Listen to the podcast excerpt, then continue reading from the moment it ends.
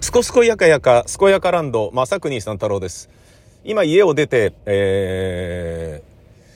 ー、とある杉並のスタジオに向かっているところですけれど、えー、石神井公園前交差点を通過中。えー、俺はこのね、あの、枯葉まみれの、あの、荒涼とした、えー、寒々しさ大炸裂の公園の、えー、雰囲気、寒さしか感じないようなこの雰囲気も嫌いじゃないんですよね。まあだから、自然の四季の顔全てが好きということなんでしょうね。だからまあ多分大都会で生まれ育ったから自然であればこそ何でもいいという。恋は盲目、アバタもエクボ、枯葉まみれの立ち枯れパークも素敵だぜと風情を見出してしまう。そんな要素が私にあるのだと思います。えー、自転車でね、今度改めて来ようと思うよ。うん。ジョギングがね、しづらいけど、でも、早起きして散歩したいな、みたいな時にね、来るのがいいんだろうな、きっとな。えー、今日はですね、あのー、今日も、えー、仕事なので、えー、またちょっとやめました。下手にね、なんか風邪ひいて僻死とかになっちゃったりすると、ややこしすぎるので、えー、やめましたね。あの、ジョギングを。はい。で、そのジョギングやめるということが、うーん、まあ自分の中でね、後ろめたさもあるけれど、だけれども、えー、やっぱり、あのー、ね走る関係なしに日の光を朝浴びた方がいいんだろうなっていうね、セロトニンのね、分泌、幸福物質のね、えー、あと自律神経をね、整えるっていう点でもいいんだろうなと思うので、うん、今になってね、もう昼近くなって、えー、このね、なんか日の光浴びて、いや、いいね、みたいにね、言ってんのはどうなんだろうなっていうところはちょっとあるな。ただまあ、えー、トークライブまで意外とバタバタだったたので、で、ちょっとね、なんか蓄積疲労もあって、不定収素が肉体を襲ってるところもあるので、ちょっと今日もやめとこうと。で、その代わり今日ね、これ終われば明日以降は、えー、休みはないんですよ。休みはないんだけど、あのー、いわゆる本番とかね、えー、そういったようなものが、あの少ないので、まあ、収録とかそういうのはいっぱいありますけど、えー、自分の都合でね、あの、時間を変えられ、変えやすい、えー、融通が利くものなので、もう明日はね、ジョギング行きたいなと思っていますね。えー、そんな車の中であったかいからといって25度のエアコン設定にしたんですけど、冷風が出てきてますね。つまり外はそれだけあったかいようで、えー、なるほど。あのー、クリスマスで寒い思いをさせて、その後温まらせようだなんてっていう、え、ことですか？わかんないけど。M1 の審査員のお話。えー、まあ仕事に関係することはやっぱり、えー、多少のね、多少以上の努力、えー、努力義務というものがあると私は思っています。えー、ラジオ局で、えー、レギュラー番組をやっているときは、そのラジオ局の他番組も聞くようにしますし、えー、放送作家でバラエティ番組の、えー、構成をやっているときは、その番組に出ているタレントの他の番組も、それなりにチェックするっていうようなことを、えー、した方がいいだろうなとは思ってます。予算があまりにもなくて、そんなことできないよっていう番組もいっぱいあるけど、うん、正直なことを言うとね、この予算でそこまでケアはできませんみたいなものもあるから、それはもう何とも言えないんだけれど、えー、そんな中、あのー、まあ、お付き合いのなくなる放送局があれば、えー、それはね、あの、時間が増えるわけですよ。その放送局の、例えばそれがラジオだったら、ラジオ聞かなくていいわけだから、それから解放されるのがめちゃめちゃ嬉しいんだよね。なんか、好きでもね、番組、結構チェックしてたりするからさ、新番組始まったのか、みたいな。じゃあ、あの、聞くか、とかね。で、ね、今のね、ラジオの改編はね、あまりワクワクするような改編ないので、ああ、こんな感じなのね、みたいな。なんかこう、聞いて、うおーっていうね、ワクワクするもの、ないよね。最近ね、そういう、改変してワクワクっていうのはほとんどないよね。オードリーのオールナイトニッポンが始まった時のワクワク以降ないんじゃないかなっていうぐらい関東圏では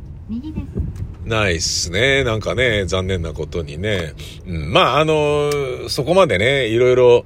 あの、聞きまくってないっていうところもあるのかもしれない。で、同時に、えー、お笑いプロダクションの養成所の講師なんつうものを長くやっていると、当然ですけど、M1 とかね、そういうものは見ますよね。うん。で、自分のトークライブの当日だったから、録画で見て、録画で見たことによってね、なんかこう、リアルタイムで見ていた人と同じカタルシスを味わえなかったことが、なんかね、損した気がして、やっぱりね、こういうものは、ね、あの、リアルタイムで見るべきだなって思ったりもしました。そして、えー、敗者復活戦がね、地上波でオンエアされるっていうのも素晴らしいことで、えー、これによってね、あの、お笑いタレントの人たちがね、えー、つまり、なんだかわかんないけど、ね、転んだ時の反応が面白いとかっていうだけでテレビ出てる人がいっぱいいる中で、本当に漫才が面白い人たちが全然テレビ出て、出られてねえじゃねえかよみたいなことを是正する、あるべき実力者がテレビに出るっていう構造に芸能界を変える意味では、敗者復活戦が地上波でオンエアされて、で、そこでめちゃめちゃ足跡を残した方とか、ね、面白い方々とかを、ね、あの、顔見せ工業になる、プロダクションに対しても、えー、テレビディレクターに対しても、ラジオディレクターに対しても、映画監督やプロデューサーに対しても、CM で使うという考え方をしている、えー、代理店やスポンサーさんの間でも、でも何につけ悪いことは一個もないと思うんですよね。だって、ね、決勝だけが、決勝に残った人たちだけが必死にやってるわけじゃないからさ。ね、決勝に残れなかった人たちだって、もしくはその人たちの方が必死だったりする可能性もあるわけで、ね、ものすごい研鑽の積み方ですよね。今の日本の漫才というものは。そういうふうに思います。面白いし、考えられてるし、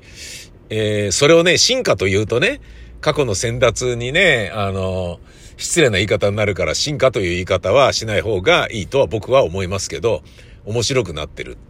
で、もう面白くならねえだろって思ってるのに、まだもっと面白くなるんだみたいなところもあるし、で、決して新しいから面白いじゃなくて、新しいけど面白くないもあるし、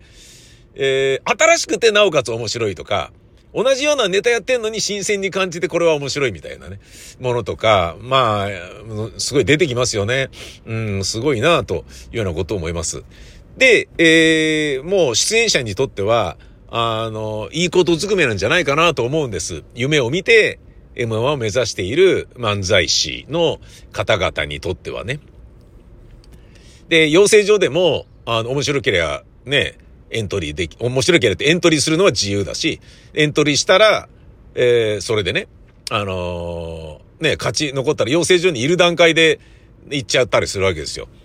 だなんか、アンダーセブンティーンとかにいた、いたとしても、あまりにもいいから、いきなりトップチームに呼ばれちゃうね、ガビーみたいな選手であったりとか、17歳でトップチームデビューしちゃったメッシみたいな男だっているわけで、そんなね、実力が全てなのだから、養成所に通ってる学びの身だからみたいなことで、あのー、落とされるってことはないわけですよね。すっごい素晴らしいことだなと思うので、養成所の人たちもそれがどこであれ、あの、頑張ってもらいたいなと思いますよね。そう夢を見る人たちの、えー、シャニムに頑張ってる姿っていうのは、本当にそれだけで美しいし、敗れた時の涙は、そんなにね、しょっぱいものではないと思うんですよね。尊いし、かっこいいという気さえ僕はしますね。で、その、えー、M1 の敗者復活戦がオンエアになって、えー、やり方が変わったっていうようなことに関して、僕が思うのは、ああ、そういうことかっていうね。自分があの、まあ、作り手側のね、作り手側っていうのはネタを作るとかではなく、えー、なんだろうな、番組プロデューサーもやれば、番組ディレクターもやるし、ね、放送作家もやるしっていうことになると、こういうところはやっぱり気づいちゃうわけなんだけど、要は、あのー審査員のオーディションをやっているようなところもあるんでしょうね、あれはね。きっと。あのー、アンタッチャブルの柴田さんとか、えー、かまいたちの、あのー、山内さんとか、えー、マジカルラブリーの野田さんとか、えー、審査をしてるんですよね。うん。で、えー、何人かいたと思うんですけど、その人たちが、あのー、やっぱり、まあ人気者のタレントが見てもらえるっていうことになる、から見てもらえるってことになれば、敗者復活の、えー、人たちにね、エントリーしてる人たちも、それいいだろうし、で、それがね、自分の後輩に審査されるみたいなことになるのが嫌だぜっていうね、キャリアがある人であれば、そんなプライドでね、えー、が邪魔するようなのであればとっととやめちまいっていう話でもあるし、それはね、別に、あの、関係なくね、えー、見てもらえるわけで、いいと思うんですよね。で、その、東大の人気タレントが審査員をやってれば、そっちの方が、えー、若い人たちが応募をね、たくさん、こう、増えると思うんですよね。だけど、本戦の方はどうしてもやっぱり、あのー、箔をつけなきゃいけないから、えー、割と年かさのいった人が出てこなきゃいけない雰囲気がなんとなくあったりなんかして、で、それでもね、やっぱり人気者に選んでもらった方がってなると、いやだから大変だなと思うよ。もう、だからコーチングプレイヤーみたいにさせられちゃうわけじゃないですか。サンドウィッチマンのね、富澤さんとかさ、ナイツのね、あの、花輪さんでしたっけ？あの、ミーナの問題ですごい 問題になっちゃった、ね、人とかね。まあ、あの、くにちゃんみたいなね、あの、くにちゃんはね、まあ、面白かったよね、やっぱり。えー、もう、だから、な、なんだろうな。バカっぽくないのに、やっぱ、バカで行きます、私はっていうのが、ね、芸風としてずっと動いてない、揺るぎないから、あ、もう、寛平ちゃん系の、なんかこう、微笑ましさっていうかね、大好きだなと思ったな、ああいう人は。うん、改めてね。うん。で、ね、もう自分がね、その若い人たちから評価されてね、憧れられてない存在であるっていうのは分かってるだろうけど、そんな関係ねえよみたいな。だって見てて面白いから見るよみたいな、そういうようなことだと思うのね。すごいなと思います。うん。で、そんな、あの、中でも、やっぱりね、やりたくないから、えー、審査員なんてやって面白いわけないんですよ。はっきり言うけど。はっきり言うけどめっちゃ面白くないんですよね。だから、きっとね、誰が辞めるとかね、誰がもう勘弁してくれとかっていうのはこれからも出てくるだろうなと。オール阪神巨人のね、えー、巨人さんのように、えー、上沼恵美子さんのようにね、もう勘弁してくれっていう話で絶対になってくると思うのね。で、そうなった時に、ネクストバッターズサークルを作っといた方がいいよっていう意味合いで、えー、敗者復活戦の方にタレント審査員っていうのが何人かいるっていうことだと思うんですよね。で、そこで、まあね、あの、ブロックごとに勝ち上がってきた敗者復活のね、A ブロック B、B、A、B、C、D ブロックで勝ち上がってきた4人の中から、まあ3人だったかな ?A、B、C だったかな？の中から1人を選ぶだけっていうのなんで、とかって。ねそれをね、誰がふさわしいかっていうのを選ぶだけなんでお願いしますよ、みたいな。あとは寸評を言うだけでいいんですんで、みたいな。責任重大じゃありませんから、えへへ、みたいな感じで、やりやすい状態を作って、で、今のね、売れてるタレントをそこに集結させて、まあこれもね、吉本がね、協力している、あのー、大会だからこそできる人気者大集合プロジェクトになるわけだろうけれど、それをね、やることによって、で、あの人やっぱ寸評も面白いし、えー、数字も持ってるし、で、なおかつ、あのー、若いね、夢を見て、M1 で優勝したいと思ってる人たちに対しても、あの、ためになることを言っているし、あの人は最高じゃないかっていうような人がいたら、もうだから入れ替えちゃうよみたいな。ねまあもちろんね、そうそう入れ替わらないとは思いますよ。今の人たちがね、えー、やっている中で。うん。だかだけど、まあね、どっかでね、あの、はっきりしたことを言うと、叩かれて炎上するでしょうん。で、そうなるとね、えその、炎上を面白で取り上げるから、やっぱ、得すること一個もないんですよ、審査員なんつうものは。誰も得しないんですよね。えー、それはね、もう本当にそうだと思うんですよね。だけど、もう、ね、こ、ここで世話になったからやってよみたいなことになっちゃうからさ。芥川賞でも岸田戯曲賞でも直木賞でもね、結局その賞を取った人が 審査員をやらなきゃいけない羽目になるっていう、将棋で名を残したら将棋連盟の会長にならなきゃいけないみたいなさ。ね柔道で勝ちすぎちゃったから、なんかね、山下康弘もオリンピックなんとか委員会になっちゃって、なんとかでハラホラヒレハレみたいな事件をね、巻き起こすことになっちゃったりとかさ、なんか、いろんなことがね、ついて回るよ。だからもうなんだろうな、名を上げちゃうっていうことは、それによる税金の部分、経費の部分、ね、えー、それもね、どうしても付きまとっちゃうっていうのはもうしょうがないんでしょうね。オリンピックで金メダル取ったら日本背負ってたくせに何やってんだみたいに、その後ね、余計な、立ちション一つしづらくなっちゃうみたいなさ、俺は好きなスポーツやってただけなのに、みたいな。やっぱなんかね、名をなすってことはそういうことなのかもしれないし、でもまあ、それをね、補ってあまりあるね、名声と、えー、誉れをね、手にすることができるから、その世界に飛び込んだんだろうから、ねそれはね、別に恨みっこなしなんだとは思いますけどね。にしても大変だとは思いますね。うん。なので、えー、どっかでね、例えば風邪ひいちゃって出れねえとかさ、なんかまあタレントだからね、なんか麻薬の密売に絡んでたからね、あの審査員だった人なのに、みたいな、な出れなくなっちゃうとかさ、そういうことだって十分可能性としてないわけはないね。で、そうなった時に、バタバタしたんだろうね。上沼さんが辞める辞めないの時とか、えー、巨人さんがもう勘弁してくれよって言ってんだけど、泣き、泣いて頼んで今年だけお願いしますとか、もうちょっとだけお願いしますみたいな風にね、なってたのが、の時にね、じゃあ誰する、誰する、誰するとか探すのがえらい大変だったんだと思うんだよね。で、バタバタで決まったっていうような舞台裏は絶対にね、見せたくないし、権威ある、ね、ものにね、祭り上げたいわけだし、実際そう熟成してもいるしね。そうなると、やっぱりあのパターンで、敗者復活戦で、えー、審査員オーディションをやっている。ね、敗者復活戦でありながら、敗者復活戦の審査をすることによって、その審査員は、えー、審査員としての素養を、えー、値踏みされているっていう状況なんだと思うんですよね。そこでね、あの、ちゃんとした仕事をやっちゃえばやっちゃうほどいいじゃんっていう話になっちゃうし、お前やってよみたいな話に多分なっちゃうと思うから、これはね、あなんか、そういうシステム変更かって僕なんかは思いましたね。僕も、えー、お笑いの審査をやったことがありますし、ネタ見せは、えー、やりますし、あんまり好きじゃないですけどね。うん。あの、教えてる授業で、あの、ネタ見てほしいんですけど、とかっていうのがいて、じゃあ授業の前にちょっとね、見るよ、つって見てダメ出しするってことあるんだけど、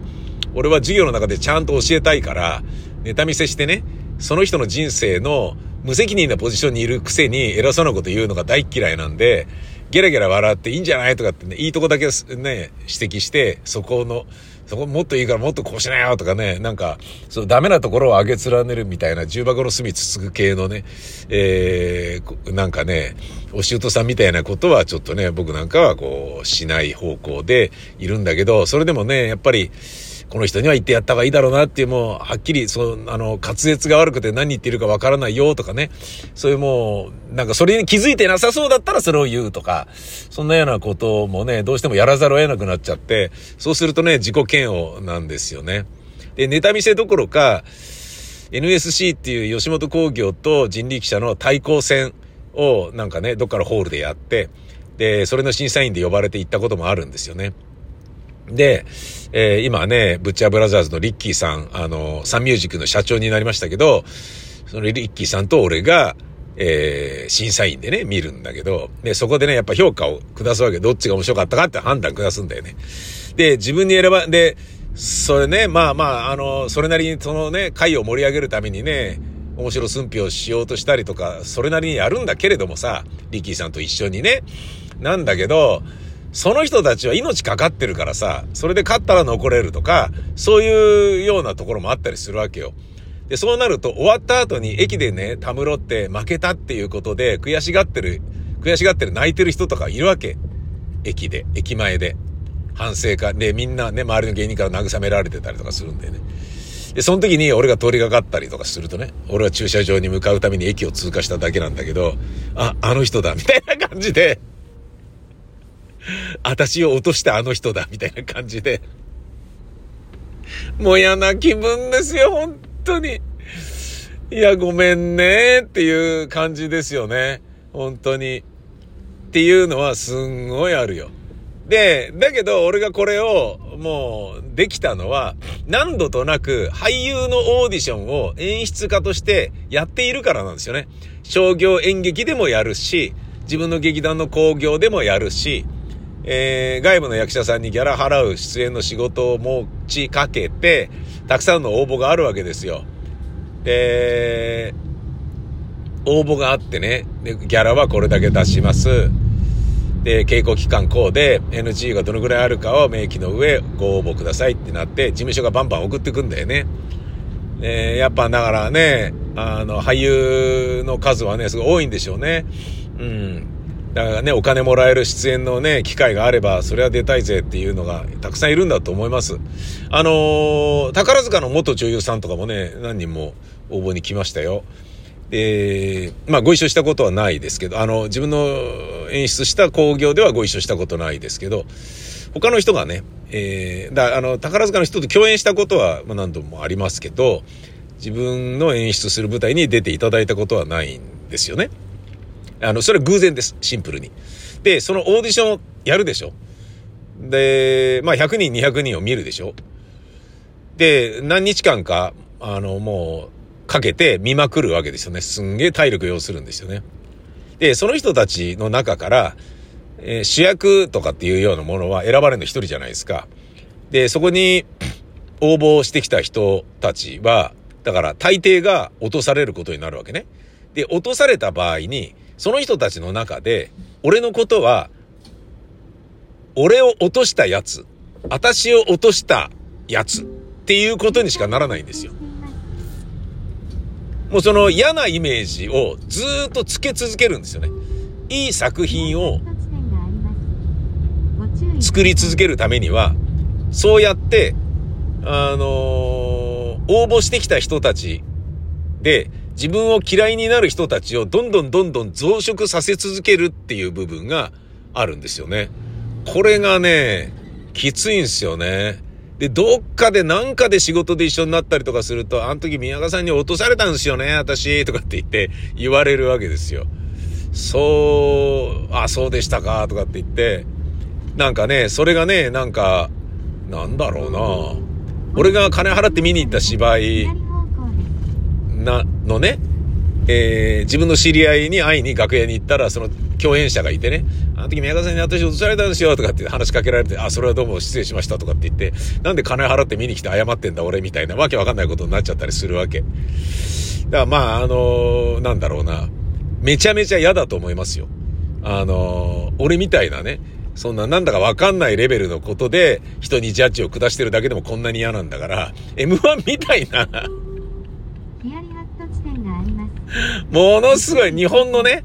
コメディアン、コメディエンヌの頂点を決めるみたいな、一番ノリに乗ってる、